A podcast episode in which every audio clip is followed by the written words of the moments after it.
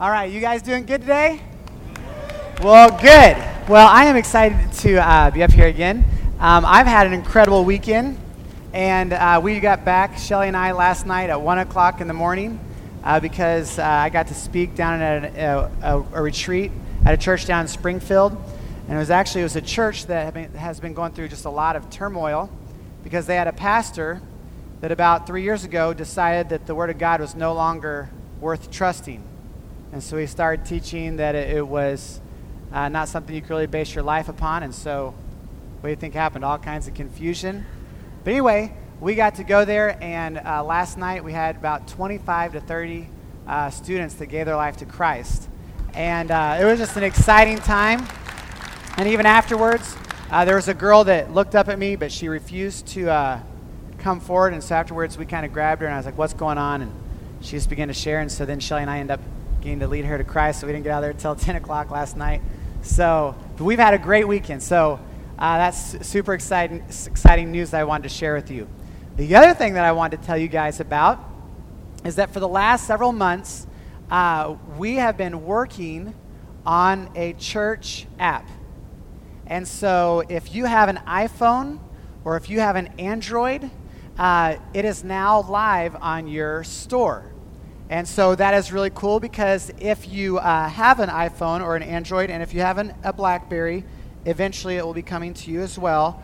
You have the ability uh, to download uh, the church app. All you got to do is go to the App Store, type in WCCC, and it'll be there. And it has everything that's in our bulletin, it has all of our events, it has uh, sermons from here every single week that are usually loaded up by Tuesday. Um, it's going to have uh, Stephanie Little's Bible studies on it and it's even going to starting this week it's going to every single week it's going to have one of the men's bible studies on it. So if you're like out of town and you can't make it to a men's bible study one of those will be on there. And then also if you want to know what your kids are listening to uh, down at zoe um, the zoe podcasts will be on there as well. And so we're super ex- i'm super excited about it. I've been working on this for the last five months. And uh, buzz has been helping me on the graphics. And if you download it today if you go under the spotlight um, and you click on, it says today's uh, message is in YouVersion. If you are a person, I still am a person that I use the Bible, but I know a lot of you guys, when, when Pastor Filler says, I say turn to turn in your Bible to such and such, you are the type of person that is flipping through your iPhone.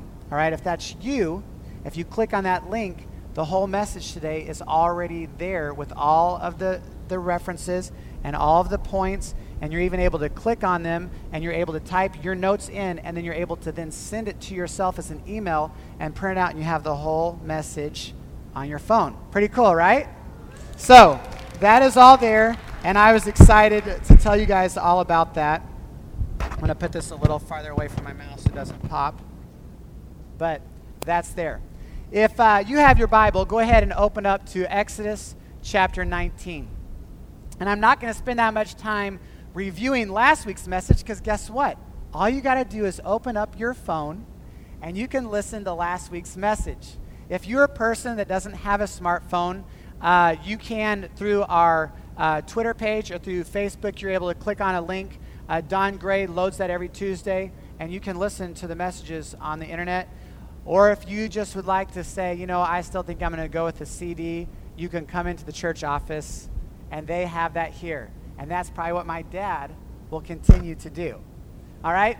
So, but no, but hey, I want you to know technically that Pastor Phil was like the second or third person to have the app on his iPhone. So you can't say that he's behind. He was actually one of the first ones, and he'd already surfed through the whole thing, checked it all out, right? Right. So, maybe. So, anyway, we'll take your Bibles, open up to Exodus chapter 19. And if you were not here last week, I will do just a little bit of quick review. Uh, we started a series called Live to Worship. And we talked about that God has wired us to worship. And, and we will worship something. In 1 Thessalonians 1, verse 9, Paul says, Before you came to Christ, you were serving idols, and now you are to serve the risen Lord Jesus Christ. See, we will, we will worship something. And you might go, Well, I've never worshiped an idol, I haven't believed in any of that kind of stuff. Well, an idol is anything that you place before the Lord. An idol can be your dreams and your ambitions. It can be your hobby. It can be your job. It can be anything that you place before the Lord. And last week we talked about Satan and how his desire is to be worshiped and to be lifted up. And that we literally are born because of sin with a satanic nature where we are opposed to the things of God. And we even talked about how God made us for worship. And one of the things when I was describing Satan, if you remember in, in Ezekiel 28, is I said that when he was created, he was created with coverings of precious stones. And I told you that all of those stones that were listed are listed in Exodus 28 when the Bible describes the, the breastplate that the high priest was to wear. And he wore these stones that covered him, and they're on his breastplate that represented the 12 tribes of Israel. But the priest's job was to worship God and to help others worship God. And Lucifer was created with those, those stones. We also saw last week in Revelations 21 that the bride of Christ, we are the bride of Christ, we are covered with every precious stone. Because, as it says in Revelations 5, that he is making us out of every tribe and every nation and every language and every ethnicity. I just want to cover it all. He is making a holy priesthood for himself. And that's what I want to talk about today is God's heart and what he says about what it means to be a priesthood. And most of us have had different experiences and understandings of what a priest is. And what I want to do today is I want to show you God's heart and his intention with a priest. All right? So we're going to be in Exodus chapter 19. Exodus chapter 19. And before we read it, just so you know what's going on here, is that the Israelites have been in slavery for 400 years. Moses is God's messenger, or the one that God uses as the, the, sal- the Christ type figure to come in. Uh, you, there's the, the 10 plagues. The 10th plague, of course, is the plague of the, the firstborn, where God commanded them to take the blood of a lamb, to paint it over the doorposts of their house. And that night, if the lamb's blood was on their doorpost, the angel of death would come into the camp and if the blood was there, he would pass over and they would be saved. Of course, that represents Jesus. Over 2,000 years later, Jesus was the Passover lamb. He died, and here's the picture. When you surrender your life to Jesus Christ, what takes place is you get this covering, and it's as if the Lord takes the blood of Jesus, his righteousness, and he paints it over the doorpost of your house, and you are saved. That's the, that's the covering that we see in Scripture. But the Bible says that they then go from there, they go into the, the wilderness, they come to the Red Sea, the Red Sea parts, they go through, and then God comes and is going to communicate with them his intention for them. See, remember, they really didn't know much about God. In fact, even Moses, when he was at the burning bush, he says, Well, who, who should I tell them your name is? Who should I? Because all they knew is this was the God of Abraham, the God of Isaac, and the God of Jacob. So, what, what is his heart? What is his desire for his people? And so they come to Mount Sinai, and this is the very first thing that God communicates to his people in Exodus chapter 19, verse 5 and 6. It says, Now therefore, if you will indeed obey my voice and keep my covenant, you shall be my treasured possession among all peoples. For all the earth is mine and you shall be to me a kingdom of priests and a holy nation. These are the words that you shall speak to the people of Israel. What he's saying is listen, my desire is that the whole lot of you would be a holy priesthood, a kingdom of priests. Not a select few, not just some men, but all of you. The men, the women, the children, that you would be a holy nation, that you'd be set apart, that you'd be my treasured possession. All the earth is mine, but you will be my treasured possession. That's, that's my heart for you. That's the plan. And is that what took place? No. If you've read the Old Testament, you know only one tribe ends up being the priests. And who, what tribe was that? The Levites. Do you know why? What changed? Well, while Moses was up on Mount Sinai, what did the people do? They made for themselves a, a golden calf. And as Aaron said it, he kind of threw, they threw the gold into the fire and poof, voila, this golden calf came out. Whoa, wow, that happened. It's a miracle. And God, if you know the story, gets so angry that he says, I'm going to wipe them out.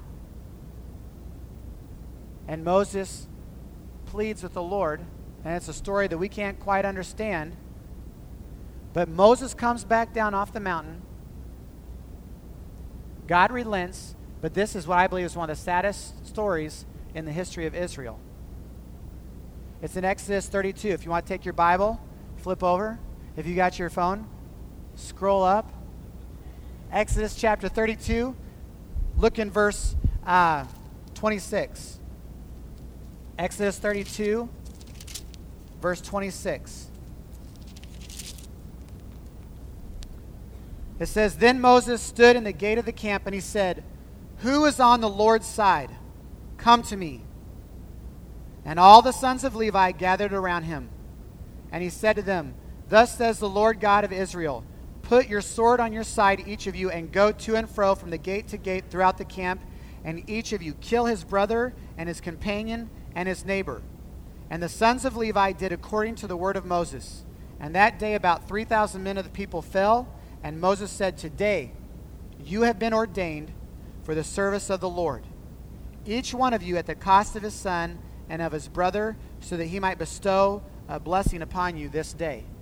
So here's what's happening Moses comes down off the mountain. They're all worshiping this golden calf, and he yells out, Who's on the Lord's side? And after all that God had done, all of his wonders, of all the miracles they've just seen, they've just had him save them from the hand of the Egyptians. They've just seen the Egyptians drowned in the Red Sea. They've just come through the Red Sea. And here they are, and he says, Who's on the Lord's side? And they all go. And they continue to do what they're doing, and only the Levites run for the Lord's side. And so Moses says, Strap on your swords and kill your brothers and your sons and your neighbors. It's, it's, this, it's the part of the story that wasn't in the movie The Prince of Egypt. And the Bible says that they go out, and, and we know how they would count. They would count them in. I don't know how many people actually died, whether there was women too. But I don't know if these are the ringleaders, because we know there's more of that in Israel. But 3,000 men perished that day. And it was on this day that the Levites were ordained to be the priests to the, be the guardians of the presence of the Lord. And so, even you can uh, write down this passage. We're not going to look at it right now, but write down Numbers chapter 1, verses 47 to 53. It tells the, the, the commandment for what the Levites were to do and be. But that wasn't God's heart. God's heart wasn't to be a select few, God's heart was that it was going to be everybody. But the Levites were the one that ran to the Lord's side. And so, through the whole Testament, they are the ones that ministered to the Lord. They're the ones that carried out the, the sacrifices. They are the ones that, when God ordained where the tabernacle would be, and He had the three tribes to the north, the three tribes to the east, the three tribes to the west, the three tribes to the south, the way it worked is if you see it, is the Levites camped around the temple or the tabernacle of meeting because they are the ones to protect and to guard and to administer the things of the tabernacle. In fact, even as they lotted out what the inheritance of different people would get, the Lord said, okay, um, the Levites don't get that because their inheritance is the Lord's. And what's better than to have the Lord be your inheritance? It was this blessing that was bestowed upon them because they ran to the Lord's side. But that's not God's heart. God's heart is not that it be a select few. God's heart would be that we would be a holy nation. How do I know that? Because Jesus came. Jesus came he lived a perfect life. He died on the cross. He rose from the grave that we might be saved and have life with him. And what is his desire? Well, the Bible says in 1 Peter, if you want to look at 1 Peter chapter 2, Peter, of course, was what? He was a disciple. Even in history, some people would say, well, he was a special disciple because Jesus said, Upon you, Peter, I will build my church. Some traditions even have him as the first pope, even though he died 300 years before that came about. But here, and, and by the way, if you want to know where that was fulfilled, is when the Holy Spirit came in Acts chapter 2. And there was only 120 believers at the time. The Holy Spirit comes in Acts chapter 2. They're filled with the Holy Spirit. And you know who the person was that stood up, that presented the gospel, and uh, 4,000 men were saved, and the church was born? It was Peter. That was the fulfillment of that prophecy, is Acts chapter 2. But here's what Peter says that we're to be. Acts chapter, I'm sorry, 1 Peter chapter 2, verses 4 and 5. As you come to him, a living stone rejected by men, but in the sight of God, chosen and precious, you yourselves are like living stones that are being built up as a spiritual house, to be a holy priesthood, to offer spiritual sacrifices acceptable to God through Jesus Christ. See, Peter's saying this is the intention. You are called out and you are being built up to be this spiritual house. You're to be this temple.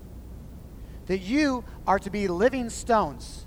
You're all these rocks that are part of building up this spiritual house that God has designed. He was the living stone that man rejected, but now we're to be stones that are being built up to be a spiritual house, and that we would be the priesthood. We would be the ones. And if you read the book of Acts, guess what? That's what happened.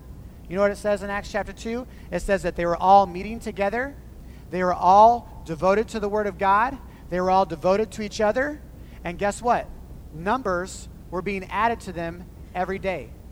And if you study church history, the church grew and grew and grew and grew and grew. No matter what anybody tried to do, they couldn't stop them. The Roman Empire was persecuting them. They were taking the Christians and they were throwing them into the Colosseums. They were being eaten by the wild beasts. They were being killed by gladiators. The emperors were taking them and dipping them in tar and putting them up on posts and lighting them on fire, and they were the lights for the garden parties. And no matter what happened, because they were a priesthood, a people, they continued to grow and grow and grow. And history tells us that even though Rome was defragmentizing, and as historians, Roman historians have said, if you can read articles, that the Christians were like a parasite, like a disease they couldn't stop. There was a point where there was a an emperor by the name of Constantine in 313. Everything, or legend is that he saw a soldier with a cross on his shield, and he said, If that, uh, the God of that symbol will give me victory, I will make everybody believe in that God. He won the battle. His mom was a Christian, supposedly, and so Constantine legalized for the very first time in 313 AD the Christian faith. 380 AD is when Constantine made Christianity the, Ro- the one Roman universal church. Universal meaning Catholic. And so then, of course, history goes that he selected, just like in the Old Testament, someone to be the selected priest, to be the person that would be in charge. And we went from being a priesthood to being that there's only a select few that can minister to God and it goes through that person. But that wasn't the intention. And by the way, not hating on Catholicism, what every denomination has followed that, that suit. And guess what? Even many of you here at this church, you believe that the function of worshiping God and helping others worship God is for the pastor.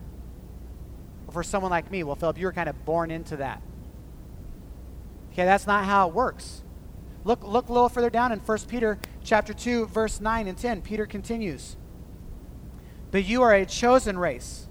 You are a royal priesthood, a holy nation, a people for his own possession, that you may proclaim the excellencies of him who called you out of darkness into his marvelous light. Once you were not a people, but now you are God's people. Once you had not received mercy, but now you have received mercy. What he's saying is listen, See, all of us here, this is speaking to those in Rome. There were all kinds of people groups. They'd all been conquered by Rome. There's, you know, G- people from Germania there. There's uh, people from Italy there. Well, Rome is Italy. But there's every single people group. And he's saying, all of you, you used to not be a people. Because he's talking to believers. But he says, all of you, you were once in darkness. And you were called out of darkness into marvelous light. And now I have made for me a people. I have made you are now a people. You once were not a people. You've all received the same mercy, and so now you are all mine, and you are my treasured possession. You are my chosen priesthood, and you are going to be a priesthood to everyone. That's God's plan. And if you don't think God's given, if you think God's given up on that plan, go to Revelation. Revelations chapter 1 starts out, Revelation 1, 2, and 3 are the letters written to the church. And you know what God is saying to the church? He says in Revelations chapter 1, verse 6, he says this. He says, And he made us a kingdom, priest to his God and Father. To him be glory and dominion forever and ever. Amen. He's saying this is what God made. He made for himself a kingdom of priests. All right? Revelations chapter 4 then takes you to now you're in the throne room of heaven. You have the seraphs circling the throne of God, singing, Holy, holy, holy is the Lord God Almighty, who was and is and is to come. You have the 24 elders, who many believe is the church, standing up out of their thrones, taking their crowns, laying them down at the feet of the Father, and saying, Worthy is the Lamb who is slain, who is worthy to receive glory and honor and power. And then you switch to Revelation chapter 5, where the scrolls are going to be opened. And it says, Who is worthy to open the scrolls?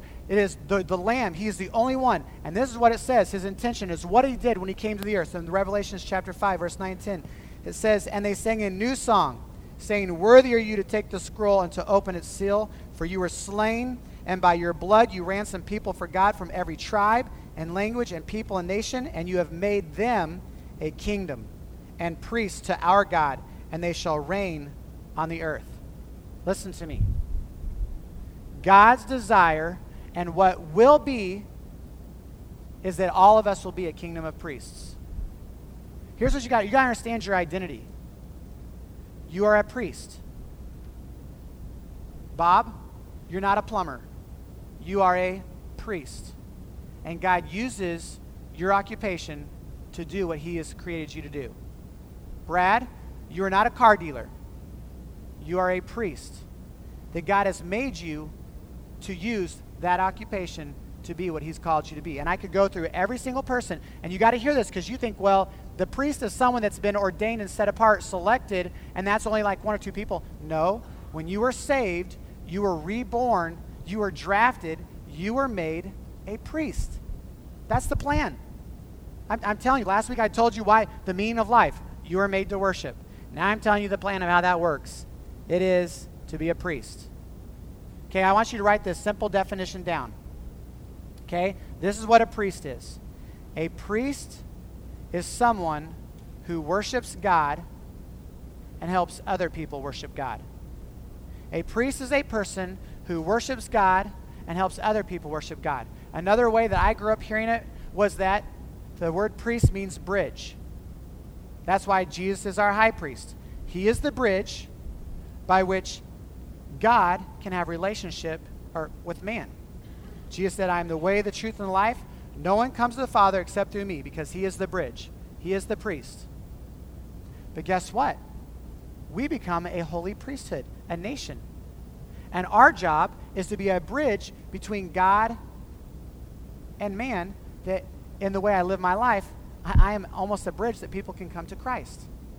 All right, so what I want to do is now that you know that you're a priest, okay, so let, let me ask this question Who are you? I am a priest. You got, let me say one more time. Who are you? I am a priest. All right. Okay, what does a priest do? And I gave you a simple definition, but I'm going to give you the four roles of a priest. Number one is they set up meeting places. Number one is they set up meeting places. Go ahead and click it one more time. There you go. All right. Numbers chapter 1, verse 53 says, The Levites, however, are to set up their tents around the tabernacle of the covenant law so that my wrath will not fall on the Israelite community. See, their job was to guard it, to protect it. The Levites are to be responsible for the care of the tabernacle of the covenant law. When they were traveling through the promised land and as they were conquering, okay, the tabernacle was actually a tent. It was something that they would uh, tear down and they would set up. It was the Levites' jobs to set up the meeting place. Their job was to, to take care of all the provisions. Their function was to put the place where God was going to meet with his people. All right, guess what? If we're priests, our role is to set up meeting places. Meeting places for people to be able to meet God. So that whether that's at your work, or if you're at Walmart, or Breadco, or wherever you're at, if you're working out, you know what your function is? See, this is a different way of saying, if you're my follower, you'll be fishers of men, is that where I go, I set up meeting places. I have with me as, okay, let me put it this way. In 1 Corinthians 6, 19 and 20, it says, Do you not know you're not your own? You're, you've been bought with the price. You're to honor God with your body. It is the temple of the Holy Spirit. You now are the tabernacle. God dwells in you. We saw in 1 Peter that we are the spiritual house. Our job is to set up meeting places for people to meet with God. We're the bridge everywhere we go. That's not a select few. We're the holy priesthood. We're the, we're the nation. We set up meeting places for men and for women and for children. All right? Number two, the second role of a priest is to carry the presence. Deuteronomy chapter 10, verse 8 through 9 gives us three of the things that a priest does. Or, and it says here in Deuteronomy 8, or 10, verse 8, it says, At that time, the Lord set apart the tribe of Levi to carry the ark of the covenant of the Lord, to stand before the Lord to minister to him, and to bless in his name to this day. Therefore, Levi has no portion or inheritance with his brothers. The Lord is their inheritance, as the Lord your God said to them, saying that their inheritance is the Lord's, as ours is in Christ. Okay, all this is fleeting. Our inheritance is the Lord. But the first thing here that the Bible says was the function of the priest was to carry the presence of the Lord, to carry the Ark of the Covenant. The Ark of the Covenant literally represented the very presence of the Lord. And so, guess what? They would take that thing and, and they'd have poles and they'd put it on them and they'd carry it and they'd even carry it into battle. And when they went into the battle, they knew they had the victory because what was with them? The presence of the Lord.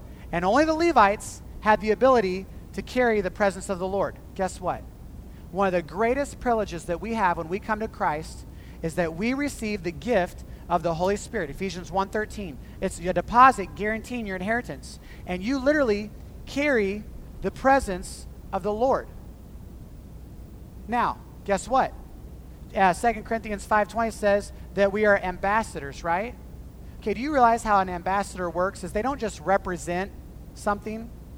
Do you realize that if you're the ambassador of the United States and you go to Germany, wherever you stand, stands the United States. It's not that you just represent them, you represent the very presence of the United States of America. So if I'm the ambassador for the United States to, to Morocco, when I'm in Morocco, where I stand, this is the territory of the United States of America. And if anybody does anything to me as the ambassador, guess who they've just attacked? The United States of America. You got to understand that because when, when the Bible's saying is you are the ambassador, where you stand is the very presence of God. It's the kingdom of God. So there stands his presence, his power, his authority. That's why I want to make sure that I am surrendered to him on a daily basis so that I can experience his power, his authority over the evil one, his presence. You know, if you look in Scripture, the disciples understood that. That's why they would go up to people and people would be healed. That's why you would see them and the, the very things that Jesus did, they did. Jesus even said, You'll do greater things than I. And I can't wait for this to happen because it's going to be to your advantage because when I leave, the Holy Spirit's going to come. We don't understand the gift we have in the Holy Spirit. But our function is to carry the presence of the Lord. Let me, let me give it to you a little different. Here in 2 Corinthians chapter 2, it says, But thanks be to God, who in Christ always leads us in triumphant procession, and through us spreads the fragrance of the knowledge of Him everywhere. For we are the aroma of Christ to God among those who are being saved and among those who are perishing. I just have a question. If you are saved, does that mean you actually have a smell? No. Do you want to know what the fragrance is? It's the Holy Spirit exuding through you. And guess what? Because the Holy Spirit convicts the world of judgment and righteousness and sin, to some people, it's going to be a sweet smell. It's going to be a smell of life. And to some people, it might be a stench because it's a smell of death. But that's what it's saying. It says, to one, a fragrance from death to death, the other, from fragrance from life to life. Who is sufficient for these things? For we are not, like so many, many peddlers of God's word, but as men of sincerity, as commissioned by God, in the sight of God, we speak in Christ. We carry the presence of the Lord everywhere we go. And so, as Jim Elliot said, one of my favorite uh, quotes that he ever said was, Lord, make me be a man of crisis. May it be that when people come upon me, that I'm not just a single marker on a road, but I am a fork in the road. That when people come upon me, they have to choose whether Christ in me or to go the other way. Because I am a meeting place and I have the presence of the Lord. And so people don't just come upon me and just keep going life on as it usually is. I'm a priest. My job is to worship God with my life, to glorify Him, whether I eat or drink, whatever I do, all to the glory of God. But my other job is to help people worship God. That's what I'm to be about. That is my function. That's my identity. So, one is to set up meeting places. Two is to carry the presence of the Lord. Number three, look in uh, Deuteronomy chapter 10 again. It says, not only is the Levite to carry the Ark of the Covenant, but to stand before the Lord to minister to him. Number three is to minister to God. I'll have to use tape next time. This right here is the part that the Lord has spoken to me the most about. See, my whole life I've grown up in a situation where I understand what it means to minister to people, to serve people. My entire life I've seen my parents minister to people, to lead Bible studies, to counsel, to minister, to give. And it's always been because it's a person that is in need. So I understand this ministering. We understand the word minister like if a doctor administers medicine to someone, it's you have this concept of someone being in need. And so to me, this is like a weird idea to minister to God because God doesn't need anything, right? But even in Revelations 5, we read before, it says that he's making for himself a kingdom of, of priests that will be priests to our God, that will minister to God. I, I want you to think about this. There is a Hebrew word for worship. It's actually the second most used word for worship, and it's latrio and it means to worship or to minister to God. Do you know that there isn't a single Hebrew word that has anything to do with worship that has anything to mean minister to people? You know why that's such a big deal to me? Because my entire life, I have come to church and I thought it was about being ministered to. So when I hear the worship music, I evaluate the worship based on how that song ministered to me. Was it my style? Did I like it? Did it make me feel good? Did it build me up? I evaluate the sermon on that really blessed me. Everything is about me. That's not what it's about. What would happen if the body of Christ came to church and we were like, I am here to minister to God? That when I'm singing, I'm singing and I'm, I'm ministering to you, Lord. I love you. You're the one that called me out of darkness into marvelous light, and I am here to minister to you. You don't need anything, but you've made me a priest, and I am ministering to you. Oh, they need help in preschool or children's ministry? That's great. I'm a minister. I minister to the Lord. That's why I'm here. Oh, you need greeters? Oh, you need people to run like sound or you need this or that, you need someone to clean up, that's great. I'm a minister. I'm a minister to God. That's my function, by the way. I'm a priest, is to be a minister to the Lord. Listen, if you think it's about what you get out of it, what you're saying is it's about me. No, it's about God. And you want to know what we're going to be doing in heaven? We're going to be ministering to God. That's what we're going to be doing. That's the plan. And why not? He saved us out of darkness, out of doom, out of eternity being separated from Him in hell, and we're going to be worshiping. See, worship isn't music, it's how we offer our lives as living sacrifices. We are so warped in this area. I've been so warped in this area that I've thought it's all about me. Can you imagine what it would look like if we became a church. See, the, the vision statement doesn't say the pastor and a few other people are going to be surrendered to be a dynamic community of faith. It says, we, we are surrendered to be a dynamic community of faith. And it goes on to say, by living and modeling and communicating, that we influence people because we're all ministers. That'll be the day that this church changes. When we all, it switches, when we repent, when we change our mind about what this is all about. Reason why people get upset is it's still about them. And this has been my whole life. I've gauged it by what I've gotten out of it. And even in my worship and singing, what's changing for me is that the whole time I'm sitting there going, Lord, I am blessing you. I'm here to minister to you.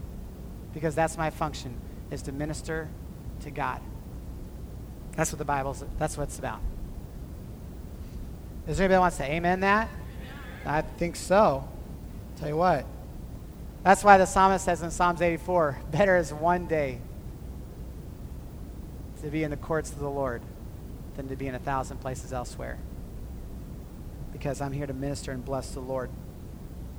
Number four, the last part, they're to carry the presence of the Lord. They're also to minister to God, but they're also to bless the people. Can you throw Deuteronomy 10 back up there? See? It says not only to carry the Ark of the Covenant, not only to stand before the Lord to minister to him, but also to bless in his name. I'm to be a blessing to people. It doesn't mean that I'm just a person that encourages people, and that's very important. I'm going to show you here in a second how important it is to be a person that encourages people and builds people up according to their needs that it may benefit those who listen. And the very first way that you grieve the Holy Spirit is by speaking unkind words. Because Jesus said, the way that people are going to know that you're my disciples is by the way you love one another. And that's why the enemy wants to come in so badly and try to disunite and cause discord. And that's why Paul says, above all everything else, do whatever you can to keep the peace. Because the very first way that this whole thing is going to go down is if we can get everybody to start fighting amongst each other. But a priest's function is to be a person that speaks life into people, to bless them. See, the idea of a blessing in the Old Testament was not just giving someone something that was temporal, which that's great but it was this idea of speaking something that was catalytical, a catalyst that would, that would cause change. You, you know, like people would actually name their children certain things because they believed that what they gave them that name is it meant something that was speaking a blessing of what they're going to be about. See, when we named Champ, Champ, it wasn't because we wanted him to be the best in sports. Okay, the word champ or champion means a defender of a cause, a champion of the cause. And you know what I pray over him? Is that he will be a defender for the cause of Christ. That's why he's a champ. He's going to champion the cause of Christ. And so when I pray for my children, we don't just pray that God will keep them safe. We pray blessing that they will raise up to be godly young men and women that they will be prophets and that they will be priests and they will be preachers and that they will have a heart for people and have a desire to serve. That's your role as the priest of your family is to speak life into your family. See, yes, the, the husband is supposed to be the spiritual head of the house, but listen, all of us are to be priests. It doesn't say this is the only for the, the dad. No, it's for the mom and it's for the children. We are to speak blessing to each other. We are to build each other up. We are to be fighting for each other. But a priest is one that blesses people. Look at Ephesians chapter 4. Ephesians chapter 4, starting in verse 1, it says, Therefore, I, a prisoner for serving the Lord, see, that's what he's doing, he's serving the Lord, beg you to lead a life worthy of your calling. For you have been called by God. What have you been called by God to be? An ambassador, a priest. Always be humble and gentle be patient with each other, making allowance for each other's faults because of your love. Make every effort to keep yourselves united in the Spirit, bind yourselves together with peace. Don't use foul or this I'm going to verse 29. Don't use foul or abusive language. Let everything you say be good and helpful so that your words will be an encouragement to those who hear them. And do not bring sorrow to God's Holy Spirit. This is the New Living Translation. I wanted to read it a little different to you. Your, your translation might say, Do not grieve the Holy Spirit. Do not bring sorrow to God's Holy Spirit by the way you live. Remember, He has identified you as His own. You're his treasured possession. Guaranteeing that you will be saved on the day of redemption. Get rid of all bitterness, rage, anger, harsh words, and slander, as well as all types of evil behavior. behavior. Instead, be kind to each other, tender hearted, forgiving one another, just as God, through Christ Jesus, has forgiven you. The Bible says that because He is holy, that we are to be holy. Why? Because we are a holy priesthood. Get rid of all evil behavior, forgive, be kind, be patient, speak kind, kind words. Everywhere you go, you're to be a priest. That's the plan. That's how it's going to be. You and I were created for worship. Travis, can you come on up here? We're going to close by singing an old song. Uh, old for me because it was something I sang when I was in high school.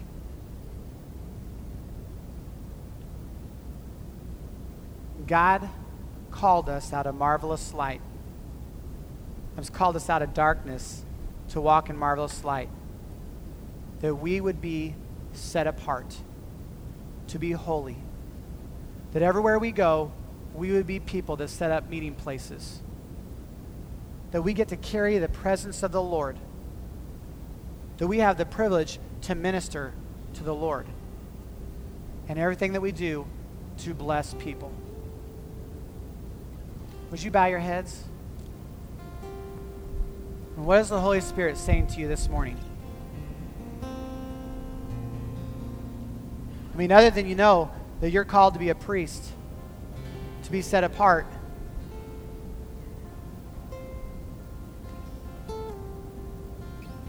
Is it that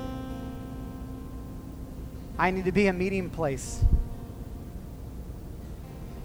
I need to realize everywhere I go, I'm to be on mission. I mean, isn't that what the whole Great Commission is about? Go into all the world and make meeting places, teaching them to obey everything that I have commanded you.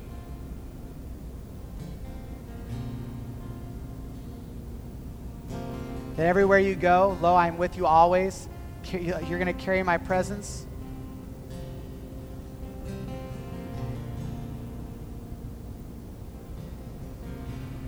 And then the way you speak, you would bless people.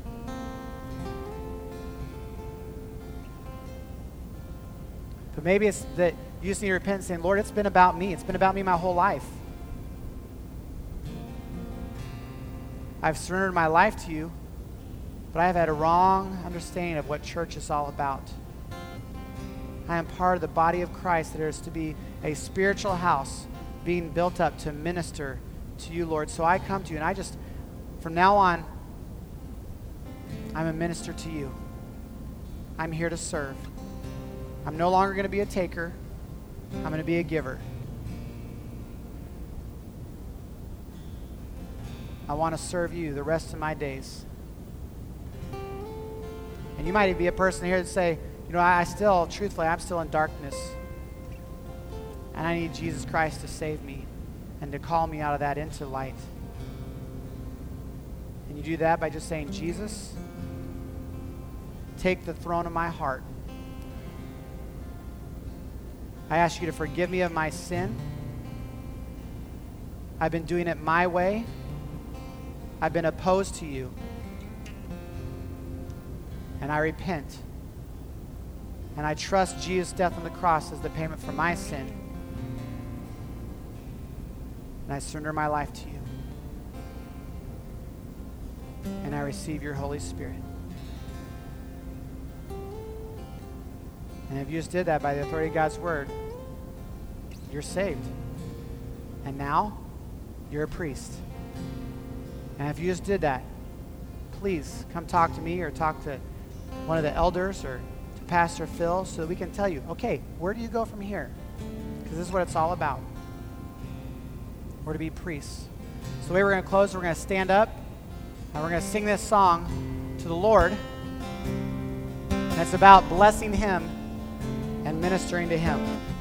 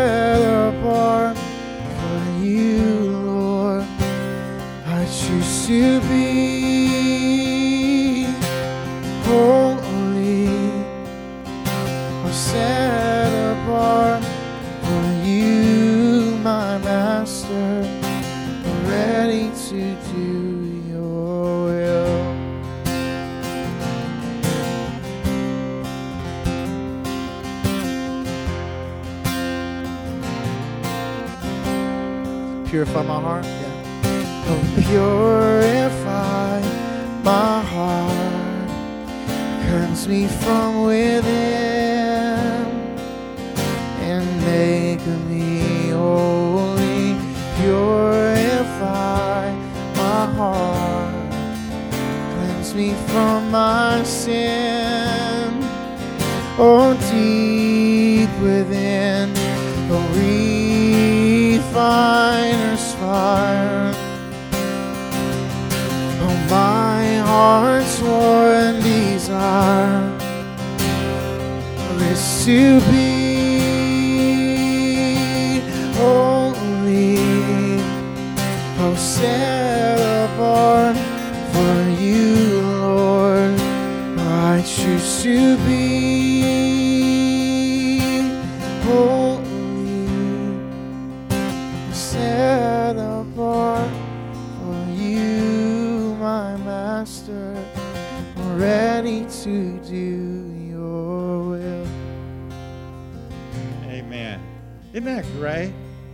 holy privilege God's given us. You know, when I hear this song, if I was in another church, you know what God puts in my heart? I want to go forward. I want to go forward because I'm a priest. You know, I wish every church could only have one row. What row would that be? The front row. But we have to have back rows, middle rows. Well, see, when you're a priest, you're never on the back row. So I want to give you a quick, you're going to have to come quick because we're going to get over quick. But I want you to have this privilege. See, I get to come to the front row every Sunday. I get to come to the front row every Sunday. I get to get up here every Sunday. Some of you never know what it's like, so I'm going to give you an opportunity. Let's start singing again, Travis. And you're the priest, so who's on the Lord's side? Priest, come on up here. I want you to get up on the front row. Yeah, just come as front as you can. There's no back row in this church. Yeah, you just come right up on the stage. Get rid of that thing there. Get that out of the way. Right. Come up on the stage, priest. Who's on the Lord's side? refiner's fire. Oh, my heart's one desire is to be holy.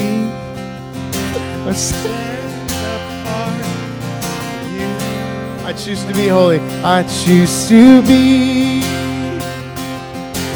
holy Get on up there. set apart for you, my master, ready to do your.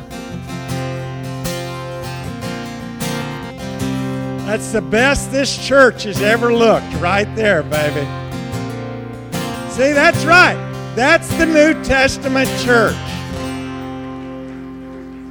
Remember what happened? The apostles equipped the people, persecution came, Acts 8, and what happened? The church was scattered as the priests, and they went out and turned the world upside down. And only the apostles stayed in Jerusalem, what? Praying and studying the word to equip the people. And so this is West County Community Church. You're up there. I'm equipping you. You're up there. Yes, as a priest, I'm up there with you. But we're changing this around today. We are surrendered. You look at the front of your bulletin, and who are the ministers listed first? You. You got it? You got it? Okay, next Sunday when you come in, you're all up there, and Philip and I'll be back here. And then we'll join you. Don't leave. I'll be back tomorrow, but I just want you to stay here so you don't forget this, all right? You're just going to camp out the rest of the day. You're the priesthood. Amen? You're the priesthood. You go home, you're the priesthood. Daddies, you set up meeting places, remember? That's at home. That's Bible study. That's prayer time. Single parents, you set up meeting places. Wherever you go, when you go to lunch today, if you're going out, you're setting up a meeting place, right? As you share Jesus. You got it? This is an incredible word. I don't want it to go over us. You got it? Only if you got it can you go home. Do you have it? All right, let's pray. Let's pray. Just join hands with everyone. Just join hands. I'm back on the stage with you, sweeties, because I'm a part of that holy priesthood. We are the body of Christ. Father, we just praise you for opening the eyes of our hearts today. We are the holy priesthood. Oh, Father, thank you for delivering us from a life of mediocrity, just mediocrity where we think we're just a Christian, or we're just a back row person. Oh, where we look and see what everyone else is doing instead of looking at you and saying, God, here I am, send me. So we go today as the holy priesthood and we praise you. To your honor, your glory, your kingdom come. In Jesus' name we pray. Amen. All of you that are serving, that are going today to the children's luncheon, that's right down in the new fellowship area. And uh, go down first and get your children downstairs. God bless you. Read all the rest of the announcements.